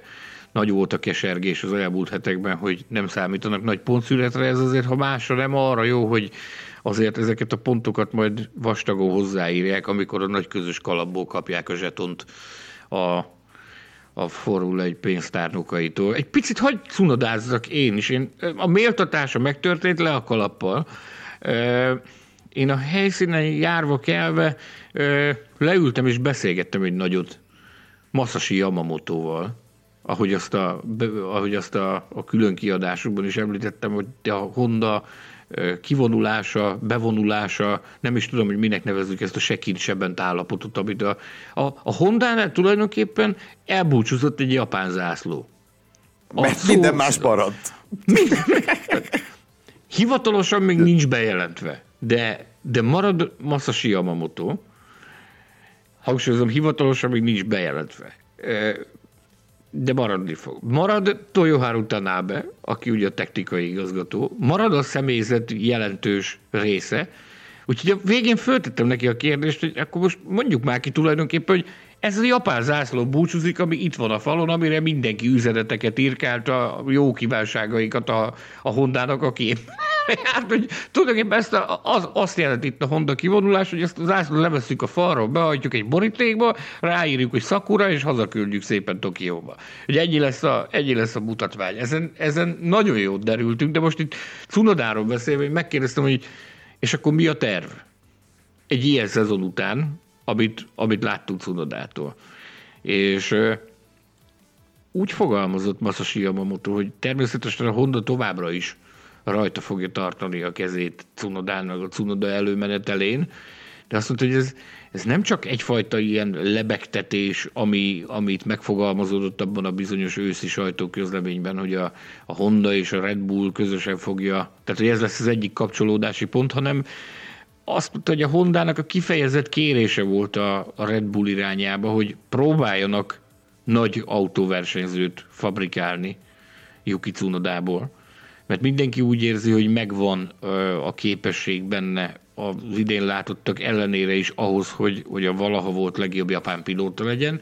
És azt mondta Yamamoto, hogy a, a cél az az lenne, meg a terv az lenne, hogy, hogy valamilyen formában elérni azt, hogy futamgyőztes, vagy adott esetben dobogós, vagy futamgyőztes legyen. Tehát, hogy a, a hit meg a bizalom továbbra is megvan Yuki Tsunodával kapcsolatban, és a, a felek, az érintett felek, a Honda és a Red Bull továbbra is támogatják, aztán majd meglátjuk, hogy ez a türelem ez meddig tart, de hogyha ilyen eredményekkel kényeztet bennünket, akkor, akkor szeretnénk ezt, ezt a Cunodát látni, akit, akit ezen a vasárnapon láttunk. Szeretnénk őt többször ilyen formában látni, aztán meglátjuk, hogy ebből lesz-e valami vagy sem.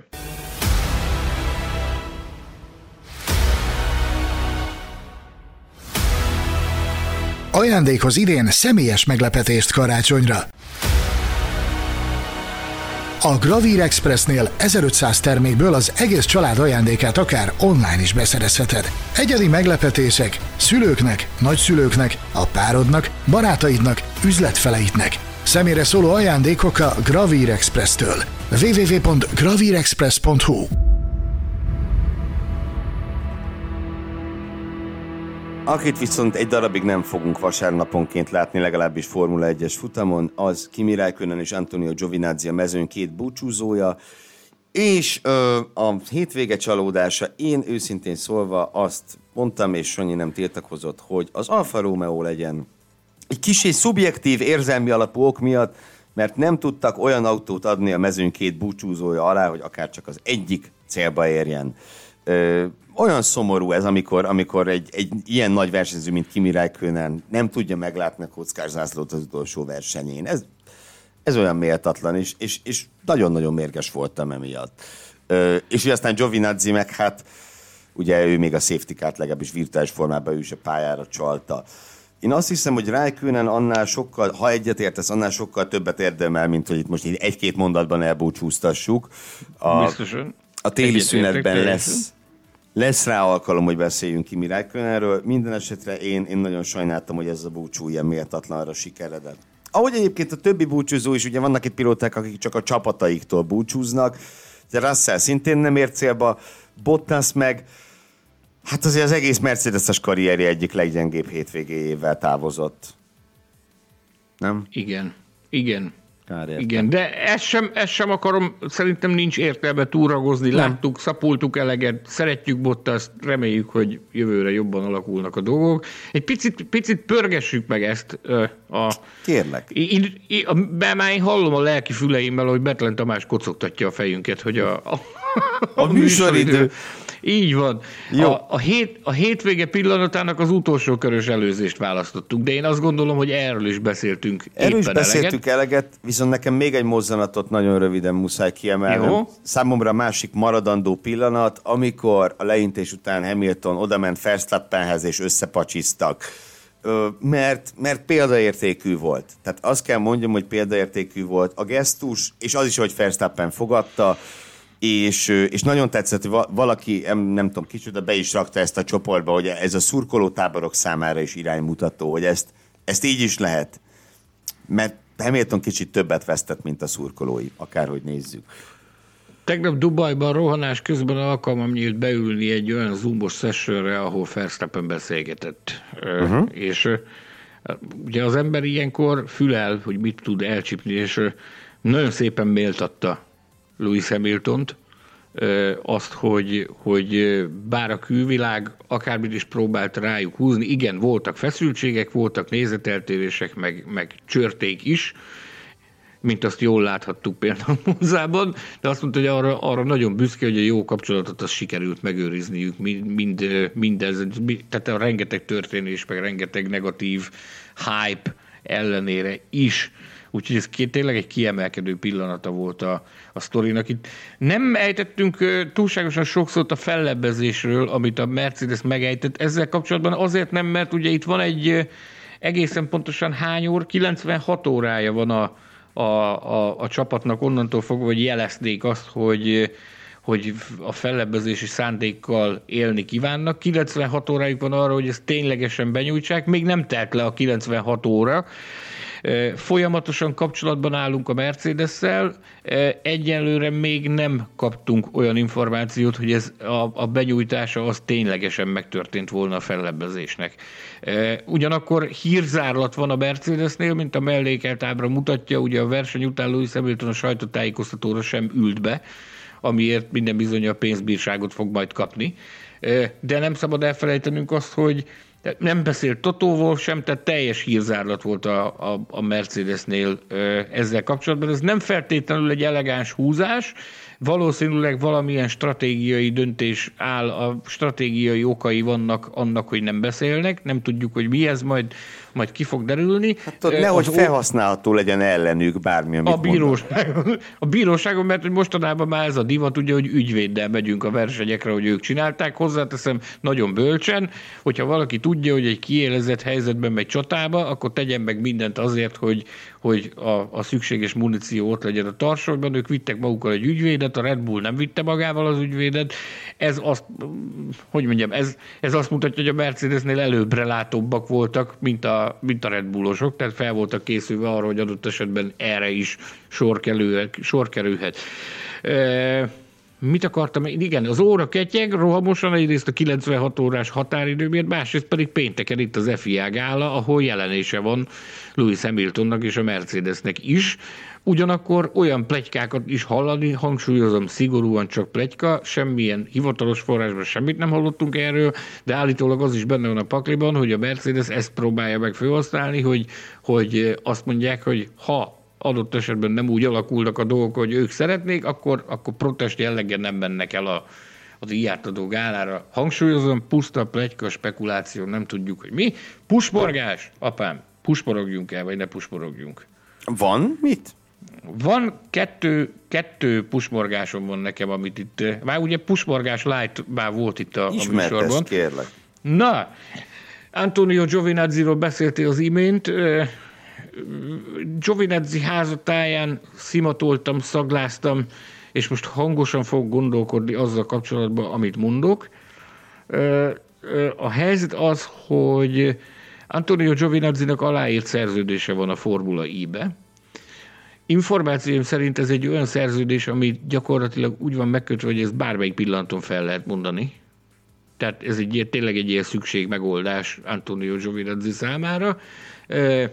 Érdekes információt, érdekes adalékot hallottam egy, egy korábban mindig szélsőségesen megbízhatónak bizonyult informátoromtól, aki azt mondja, hogy elképzelhető, hogy nem várt helyről kaphat segítséget Antonio Giovinazzi a Form 1-es álmok, remények életben tartásához.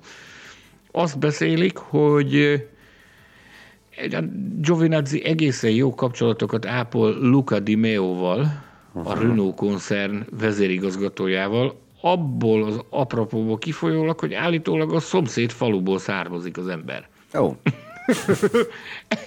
Isten az atyám, mondom neked, ezt mondta a forrás, hogy a szomszédos településekről származnak, és korábban is jó volt a kapcsolatuk, és nem nézi jó szemmel állítólag Luca de Meo azt, hogy, hogy Giovinazzi gyakorlatilag kiszorul a 1-ből helyhiány miatt.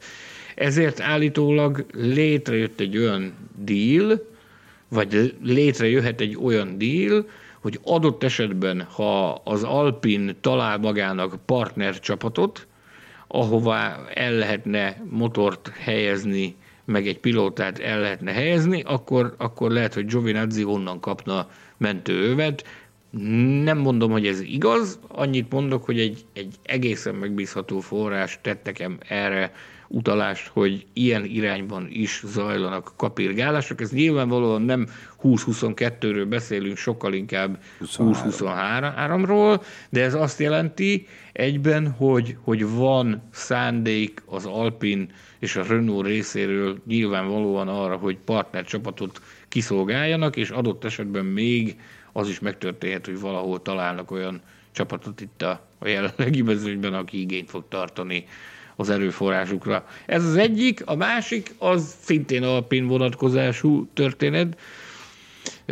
Ugye itt az elmúlt hetekben felmerült az, hogy az Aston Martin csapatfőnöke ott már Szafnauer esetleg lefarcol Lawrence Stroll csapatától és az Alpinnál folytatja a pályafutását. Ezt a témát is kapirgáltam egy picit, és mentem utána itt a szezonzáró hétvégén, és azt tudtam meg, hogy állítólag van egy szerződés tervezet ott már Szafnover asztalán, és kizárólag rajta múlik, hogy ezt elfogadja-e.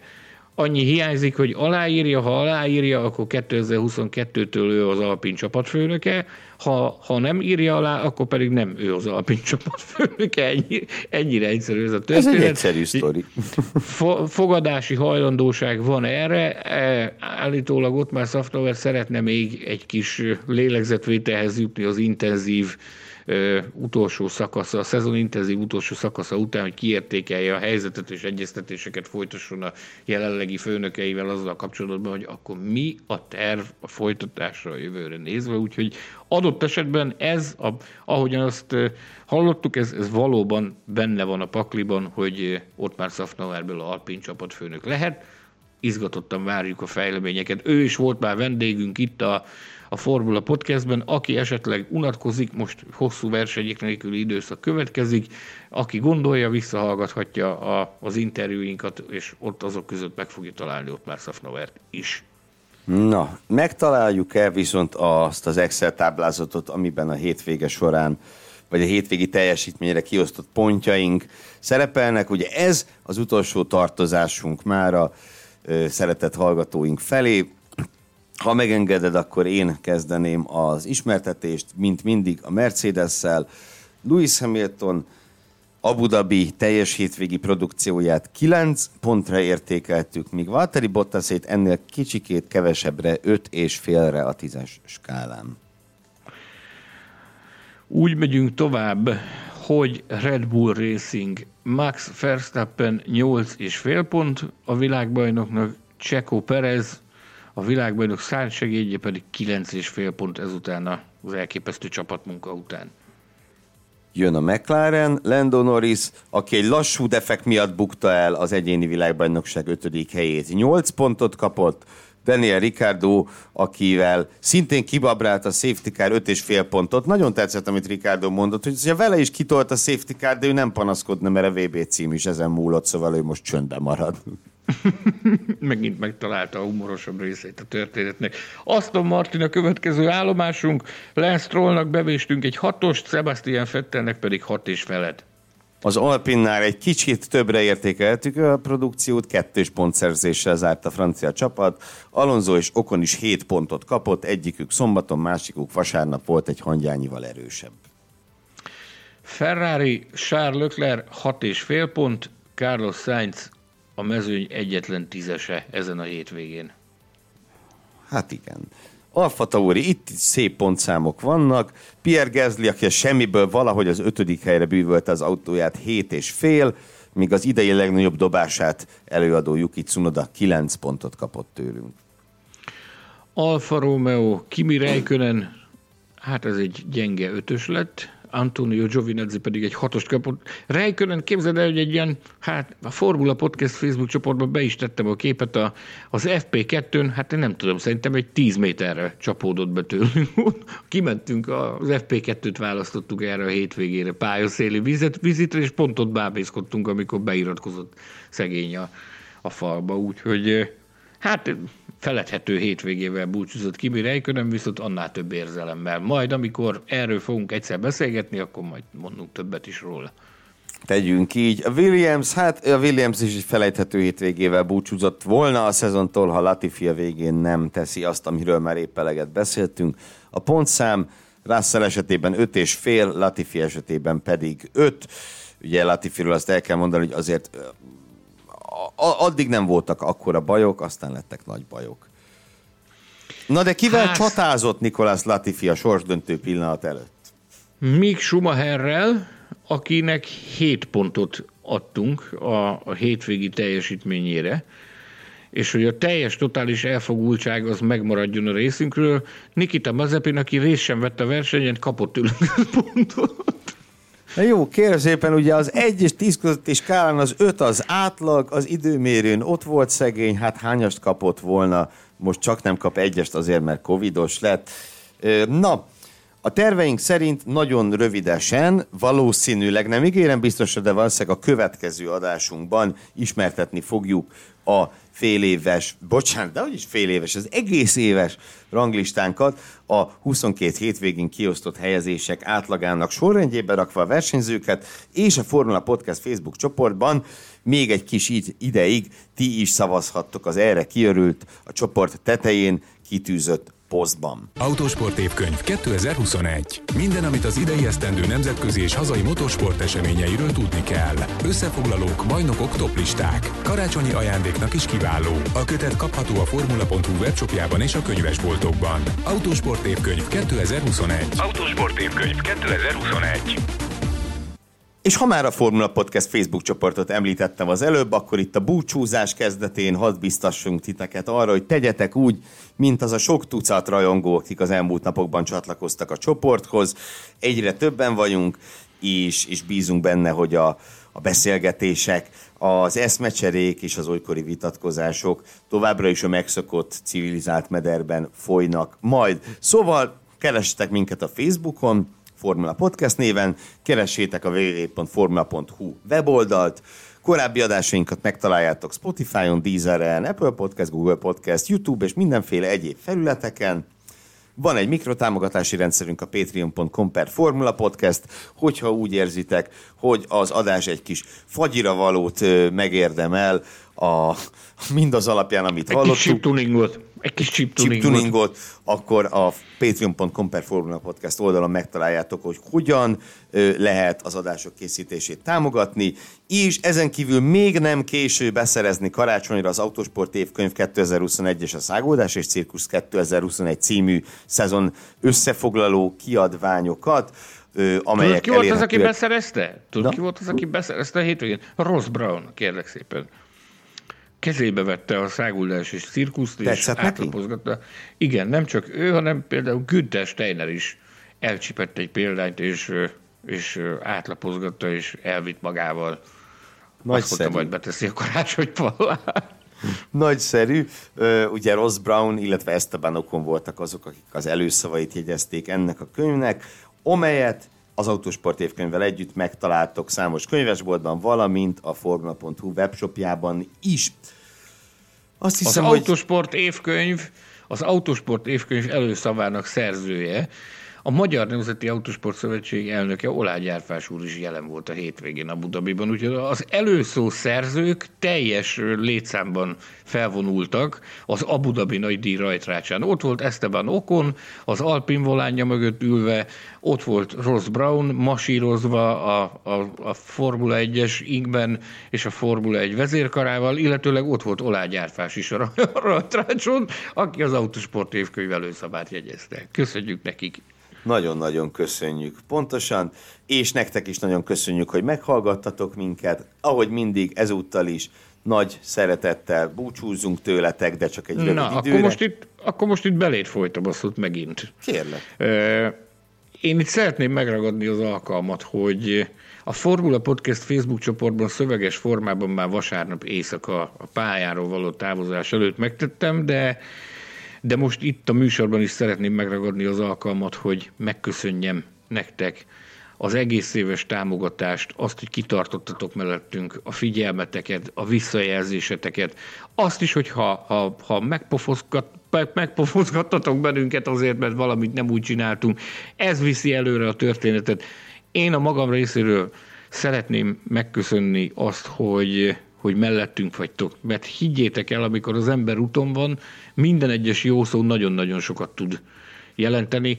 Mm, én azt gondolom, hogy nem állok távol a valóságtól, hogyha azt mondom, hogy azért szerettek bennünket Magyarországon a, a szőnyeg alá söpörni. Ti vagytok a bizonyíték arra, hogy, hogy talán nem rossz az, amit mi csinálunk. Nekünk mérhetetlenül sok erőt meg energiát ad az, hogy, hogy ti velünk vagytok. Ezt a műsort, ezt veletek csináljuk, nektek csináljuk, és ezt együtt csináljuk.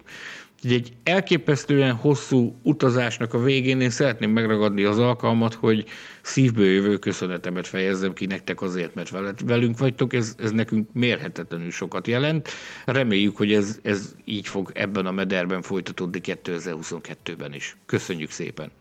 Nagyon köszönjük, és én pedig abban nagyon bízom, hogy a hosszú utazás végén azért most egy kicsit megpihensz Sanyikám, mert amit itt lenyomtál ebben a szezonban, az megint, megint nem volt egészen normális, azt kell mondjam. No de, hogy ezt az adást minél előbb hallhassák hallgatóink, ezért lassan oda kell adni Hilbert Péternek, a kiváló művészeti igazgatónak, aki az adások utómunkáját végzi, meg csináltatnunk kell egy borítót Fűzi Andrissal, aki ugye a borítóképeket és mindenféle egyéb grafikáinkat gyártja, és szólni kell Betlen Tamásnak, vagy legalábbis megkérdezni, hogy merre jár éppen, és egyeztetni vele a következő felvételt. Az említett... És a műsoridőt. És a műsoridőt. Az említett urak nevében is nagy szeretettel búcsúzunk tőletek. Idén terveink szerint még háromszor találkozunk. Sziasztok! Köszönjük, sziasztok! Hallgass meg korábbi műsorainkat, valamint iratkozz fel ránk Spotify, Google, Apple Podcast vagy más csatornáinkon. A linket megtalálod a leírásban, illetve a formula.hu weboldalon. Ha szeretnél hozzájárulni a műsor készítéséhez és fejlődéséhez, látogass el Patreon oldalunkra, amelynek címe www.patreon.com per Formula Podcast.